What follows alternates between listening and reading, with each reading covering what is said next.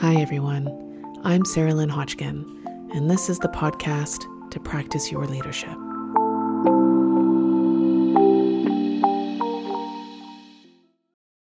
Self care is a term that I'm hearing a lot and one that angers me and excites me.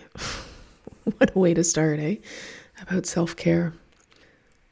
Self care has been a term that has been sewn together in a way that means pampering and indulgence and spa days and so flippant.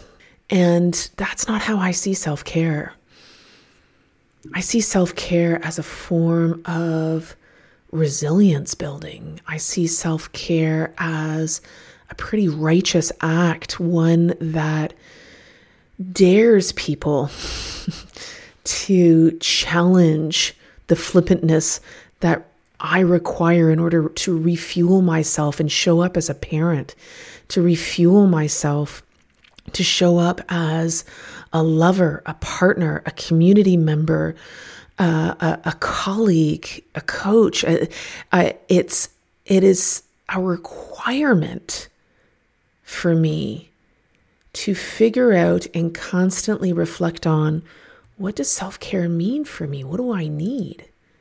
Audre Lorde, um, who was a self described black lesbian mother warrior poet who dedicated her energy, love, life, leadership to confronting such significant injustices in, in our time. Um, you can Google her and be inspired by her. She, from my understanding, and y'all, you can always correct me on this, my understanding is that she's one of the people who coined the term self care, and it was not about massages and flippancy and some of the things that maybe we could say the healthcare industry turned it into. Maybe, maybe that's too um, controversial, don't know. But when Audre Lorde defined self care, it was about caring for myself, as she said, caring for myself, not as a place of self indulgence, but for self preservation. She talked about caring for herself as self preservation and as an act of political warfare. And when I look at that and I stand in that definition, I find it really important for me to look at, you know, when I hop on my Peloton I am looking at myself and my refueling and my resilience. I'm sweating it out. I'm releasing. I'm healing. I'm standing in in this year of yes, as Shonda Rhimes calls it, of, of positive narratives that bring me to tears and help me integrate parts of myself that I wouldn't be able to access without carving out this space. It's one of the instructors there, her, her name is Robin Arzón, and her handle on Instagram is at Robin NYC.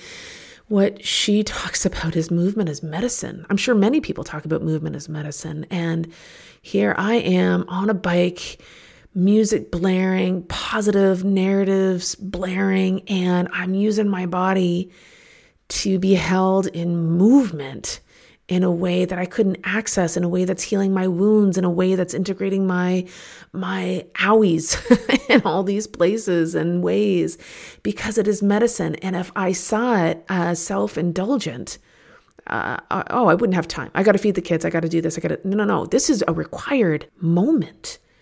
This is a required moment.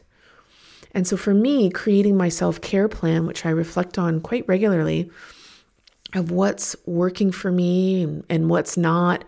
You know, sometimes I go through significant uh, focus on meditation and then I just pop out of it. And now, now I'm on a Peloton sweating and that's a form of meditation. Like it's, it's not about just creating one path. It is for me about reflecting on what's needed now because my life changes, my needs change, and my self care practices that lead me in my resilience is what is required so that I can show up and be who I want to be. So I look at my physical stuff. Am I sleeping? And my how I how how am I getting rest? How am I drinking enough water? All that kind of stuff. I look at my emotional stuff and looking at self compassion, listening to my inner narratives. I'm looking at how I'm setting boundaries so I can connect socially, or looking at what places I find fun in order to enliven me. I connect in spiritually to be able to have time alone, to be able to put my feet in the grass, connect with trees, to be able to create my sacred spaces. I have my own personal practices of journaling and, and self authoring my journey and figuring out the formations and the emergence of my identity and so on. I look at my finances and look at how I'm standing in my financial power. I look at my work, I look at my space. There's various sight lines to be able to see where I can cultivate the quiet, the gratitude, the support that I need from others, from myself, because it is with self care practices that I can show up. Nedra Tawwab, um, whose handle is at N E D R A T A W W A B on Instagram, has a great post on I am practicing self care when I dot dot dot sit in silence, set my do not disturb, accept myself, forgive myself. What is it that you fill out? Can you write in your journal, I am practicing self care when I? What are you filling out? What does that look like for you? What does that space look like for you? Do your work. Self care is required. Stay in the practice all.